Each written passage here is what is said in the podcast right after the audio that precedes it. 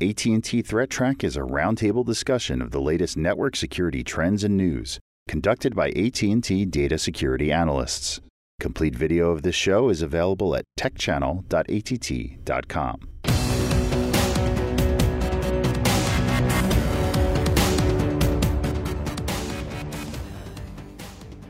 Hello, welcome to AT&T ThreatTrack for February 3rd, 2015. This program provides network security highlights, discussion, and countermeasures for cyber threats. Today, I'm joined by Stan Nurulov. Stan, how's it going? Pretty good, Matt. Thank you. And Jim Kwasing online. Jim, how's it going? I'm getting stronger every day. That one doesn't kill you, only makes you stronger. I'm Matt Kaiser, and let's kick off the day's topics. So, Jim, another day on the internet, and yet another Internet of Things device to worry about. Can you tell us a little bit more about it, please? Yeah, this article showed up in the Register yesterday, and it's there's apparently a Bulgarian researcher who found a vulnerability in certain builds of ZyXEL's ZyNOS firmware. It's the OS that runs on a variety of home routers from TP-Link, ZTE, and D-Link. And the issue with this one is that the supposed internal web server for administration is exposed to the internet again. I mean, we've seen this, we've seen these kind of vulnerabilities any number of times in the past. And the issue with this one is it has been made available publicly, so the exploit is out there. I don't believe that the patch is out there yet. You know, there are a number of exposed devices out there. One of the things that you can do if you exploit this is, you know, to reset DNS, you know, primary DNS servers. That's probably one of the big ways of the bad guys would exploit this, you know, is to point things to their own DNS servers so that they can redirect, you know, and man-in-the-middle type attacks against the home users. So we'll keep an eye on this, and if we, as soon as we hear that the updates are available, folks running these routers, particularly the D-Link DSL 2740R is known to be vulnerable to this. So if you're running those and possibly other, you know, other home routers that run the ZyNOS firmware, keep your eyes open, and you'll want to do a firmware update as soon as it's available. Now, Jim, the what you just described there, it sounds like you're able to make requests to that admin interface. Does it, is it unauthenticated? Do you still have to? No, it's absolutely completely unauthenticated. You can change the configuration without authentication. So one HTTP request and it's done, basically, is what you're telling me. Yep. Jeez. No, we continue to see devices like this on the internet, right. And it's kind of scary that you would think that even over the brief amount of time that we've seen Internet of Things devices, or even the longer period of time that we've seen home routers being used with a web interface for easy control, right, that this would have been fixed. And this is kind of an old school web bug, web application vulnerability. So I guess I shouldn't be surprised, but a small part of me wishes I could be. Yeah, I know what you mean. All right, well, thank you, Jim. Next story we have is an article on theweek.com, and you're probably used to seeing all sorts of lists online, you know, top 5 this, top 10 one of these. Now this is an interesting one, the 7 biggest lies you've been told about hacking. From a standpoint of, you know, as an AT&T analyst, I feel like a lot of these are fairly well known, but I think for a layperson, you may or may not know some of these, and there's a good number, there's 7 of them. I'm only going to cover a few of them because the list sort of goes into depth on each one, but I think there's a couple really interesting ones that I think most people should have clarified. Number 1, taking down a site is not the same as hacking that site. That's a good point, Matt. There's a lot of times when just the information in the back end is still safe and secure, just the HTML or something has been modified. Mm-hmm. So it looks as if the site has been taken down, but really the information has not been exposed to the hackers. Another way, I guess, to achieve that would be like through a DDoS attack or something similar. So it appears like you can't get to the site, and the hackers, quote unquote, will claim victory, right? And at the end of the day, information has not really been breached. Yep, that's a very good point.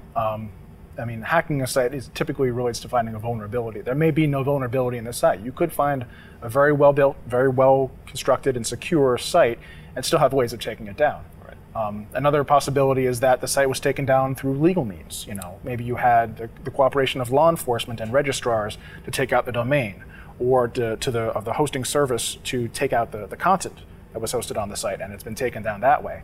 That doesn't mean that law enforcement necessarily used hacking techniques to take it down. They had completely legal and technical processes to do so. Right. Another interesting point that they made is a hijacked Twitter account is also not the same as having a company be hacked. We saw this recently with U.S. CENTCOM, where ISIS-related hackers, you know, hijacked their account, posted messages. I think it was their Twitter account and maybe Instagram or one of the other services. And I think that's the point here, is that these are third-party services. Right. These are not under the control of U.S. CENTCOM, just the same way that your Twitter account is not maintained and owned by, well, yes, you post to it, but you don't host the servers, you don't, you know, maintain the password controls on it. It's a third-party service. So and sometimes they're even outsourced to a third PR-type firm where it's totally under the control of the other organization, and even some of the password management there is up to that organization. So the danger there, of course, is it can seem like you've been taken. It can make some sort of a political point. So definitely something to be aware of there. But it's not. Usually those systems are completely separated. So the Twitter or the Instagram, let's say, is not connected to the back-end data. So it might sound like you've hacked someone. You can have some political points there. But the truth is the data is really still safe. It's just almost like a publicity stunt. Now, we see the same sort of things when a device is hacked.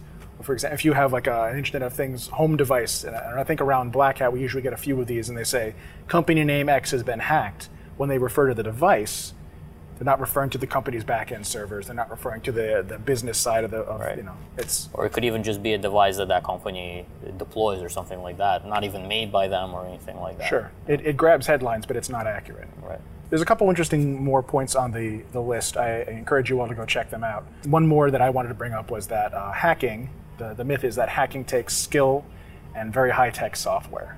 Now, these days, I think we've sort of found that that's no longer the case. It's a matter of paying a little bit of money and getting access to remote access Trojan or the latest version of Zeus, or even as simple as going to a code-sharing site.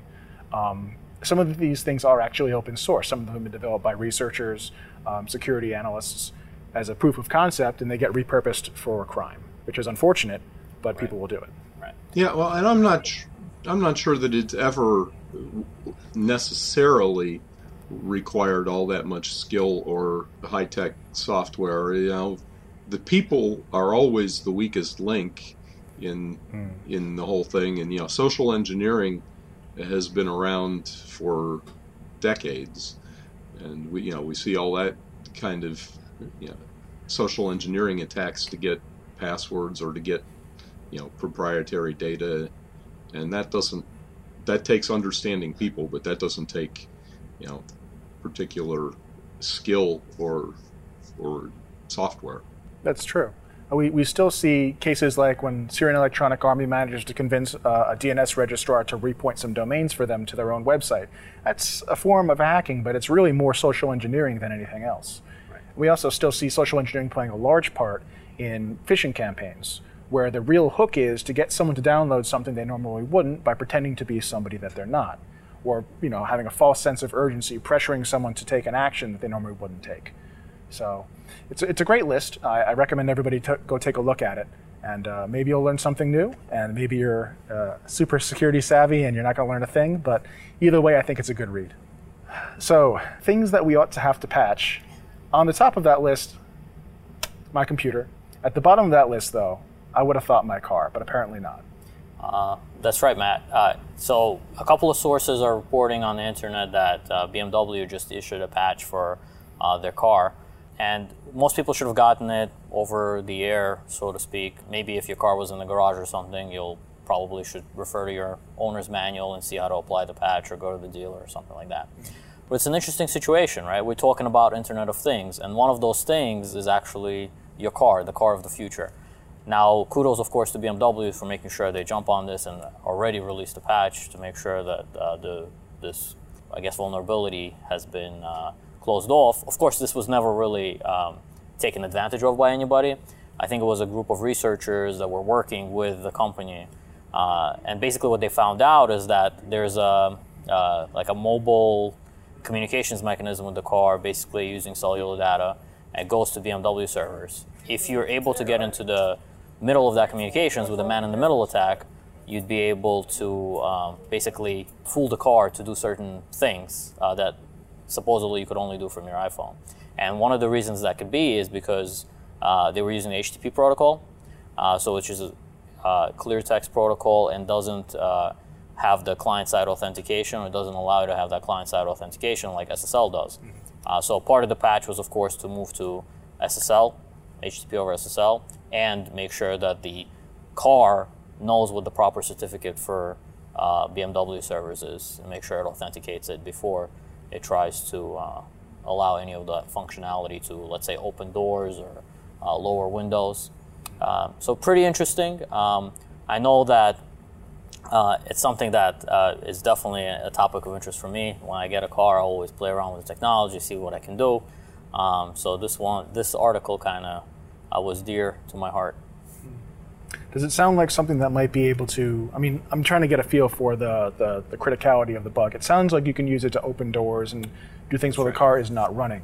And does it control other systems like the brake system? What's the... Those systems should have been separate. Okay. So I think it's one of those features where, let's say you forgot where you parked your car or something like that, and you use your iPhone to find it or sound the alarm. So instead of using your key fob, you use your personal phone to do some of that. And I guess the way that works is the car is always connected to the servers at the company, or sends out some sort of a beacon and allows that functionality. But the problem was that I think it was unauthenticated, so the car didn't verify that it was really talking to BMW servers. But that's all been fixed now.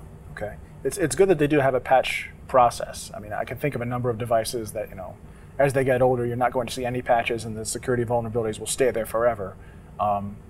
This is a good precedent to set, is to have some sort of management of patches for cars. Right, and I think that a lot of cars in the future are going to move to this model of being connected, and it has a lot of functionality, and I just hope that other manufacturers, as they do this, they take the lessons learned from other manufacturers and from the Internet of Things, right? From anything that we've seen, we kind of hope that they apply that to their discipline to engineer a secure product, not only a functional one or a convenient one. Right, because one of the things that Brian's always saying, you know, about the Internet of Insecure Things is, you know, the issue with the devices that don't have any sort of an automatic patch process, you know, just like the home routers we were just talking about, you know, the owner is gonna have to know that they've got a device that's potentially impacted.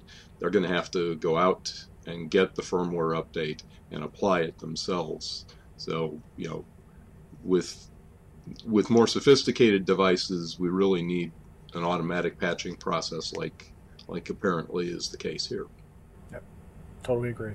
Next up, Jim, we have a little bit of a discussion on it's related to the recent glibc bug and finding what libraries you're actually using on your server. Right. We talked about the ghost vulnerability last week in the GNU libc implementation, and Johannes Ulrich posted something today over on the Internet Storm Center, useful for admins if they want to figure out, is anything on my system, you know, using the vulnerable library. The one point is the techniques that Johannes mentions here only show you if you're using a particular shared library. If you've statically compiled the library in, and if you potentially then, you know, strip out the symbols, and you may not, you may have a much harder time figuring out. But anyway, and probably most Unix and Linux admins understand this, but the first utility is LDD. You run that against a binary and it'll show you which dynamic libraries it was linked against, and it will then, if the library's been updated, then if you restart the process, then it'll run with the new one. The interesting trick that he had in here that I hadn't really thought about was the LSOF trick to see what processes are running that are potentially linked against outdated versions. Once you've applied the update, which processes do you need to restart if you didn't reboot the whole thing? So he's got an LSOF trick in here that is useful for seeing, which additional processes you may need to kill and restart. But basically, if you've done an update like this, your best bet is to reboot the system. Then everything restarts clean. But again, this only applies to binaries that are linked against the shared libraries. It doesn't handle the binaries that are statically compiled with these, and those you're at the mercy of whoever did the compiling to offer an update. But I thought it was an interesting reminder for those of us who may have forgotten some of this, or who haven't been Unix or Linux admins for very long, of how we can go about finding out, what binaries are linked against what shared libraries. Yeah, thanks, Jim. I really think this is going to be a useful bit of advice for those of us who are out there on the front lines doing patching and just sort of for the general knowledge of how you can determine what it is that's actually operating on a Unix system. Now, nothing really replaces good patch management, version management, and change management, which would hopefully, if you were adminning a system, give you this information already. You wouldn't have to go and run this and find out, oh, I'm running these particular versions. But in the case that you don't have that information, I know smaller to medium-sized businesses probably don't have the infrastructure put together to track that sort of thing. This is a great way to check as well. I don't know that we actually have a means of looking for that statically compiled code. I think this will get you part way, if not most of the way. Right. But I think in that case, I don't know. I feel like the best way you're going to find out is not to be digging through all of your binaries looking for the particular patterns that are indicative of a certain version of your glibc libraries, but rather to go and ask everyone who's written the software that you depend on, hey, are you statically compiling? Do we have to worry about this? Yeah, but I think this is also useful because unless you've got an automated thing that keeps track of it in some big database, there are so many binaries on, on a given Linux or Unix system that are compiled and linked against shared libraries that, there's no way that I'm going to remember everything that's linked against a particular library. So, you've got the tools that if you need to, you can go out and script it to run this kind of a check against it. Yep, fair enough. Thanks, Jim. So we're moving on to the internet weather, and I've got a couple interesting anomalies for this week I'd like to share with you. First off is the number of scan flows on port 5353 UDP, which is multicast DNS. You can see here that there's it's almost regimented scanning, very intense peaks of scans, I would say about 7 to 8 days apart. It's interesting. It's all from a known legitimate scanning source, an organization that does sort of scans and surveys of the internet. I don't think it has to do with any particular vulnerability, but it is interesting to see that they've got this sort of down at clockwork. So it's probably, I'm going to make a bit of a guess here, that I think that in the rest of the space between those, you've got a number of other ports being scanned as well. I didn't do the research on that, but I feel like if this intense of a scanning, it doesn't make sense to wait that long. And knowing their mission, I feel like this is a tiny slice of a bigger picture. The next one up is port 993 TCP, which is IMAP-S, secure IMAP. You can see from the graph that we have a certain increase in the duration of these scans, around 124. You can see a couple peaks with that same time slice. At a large peak, I'm going to say around 131. That one's significant. This is primarily from a U.S. university. again, with a mandate to do some sort of internet survey research. I don't think it's anything particularly to worry about from a security standpoint. And again, no known vulnerabilities at this point, but simply someone's trying to put together a picture of what servers are running what services. For their own knowledge, for what purpose, one can only speculate. Scan flows on port 10,001 TCP. Now this one is related to a vulnerability. Recently, there was a vulnerability released for automated tank gauges for a particular provider listening on port 10,001. These automated tank gauges are devices that are, they're basically smart gas pumps at, you know, a convenience store or a gas station. This allows you to monitor them. It's sort of a the Internet of Things for gas stations. Yeah, one thing we should point out, the blog post was done by H.D. Moore, who will be a guest here on the show in a couple of weeks. So we can actually ask him a little bit more about his research on that. But I did want to mention that he will be on the show in a couple of weeks. That's a good point, and I'm looking forward to that episode very much. Bit of a fanboy.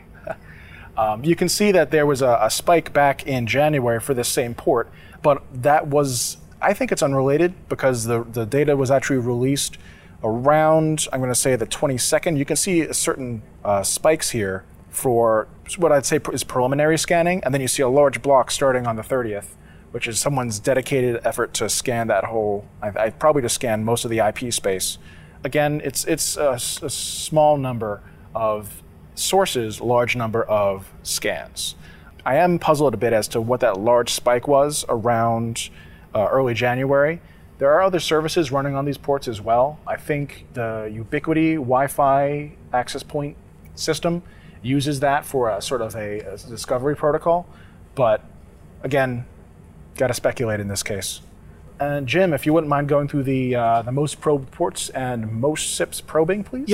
Yep. So this week, really not anything particularly new. Our top two ports are, you know, the same as last week, and the rest of them kind of shuffled around.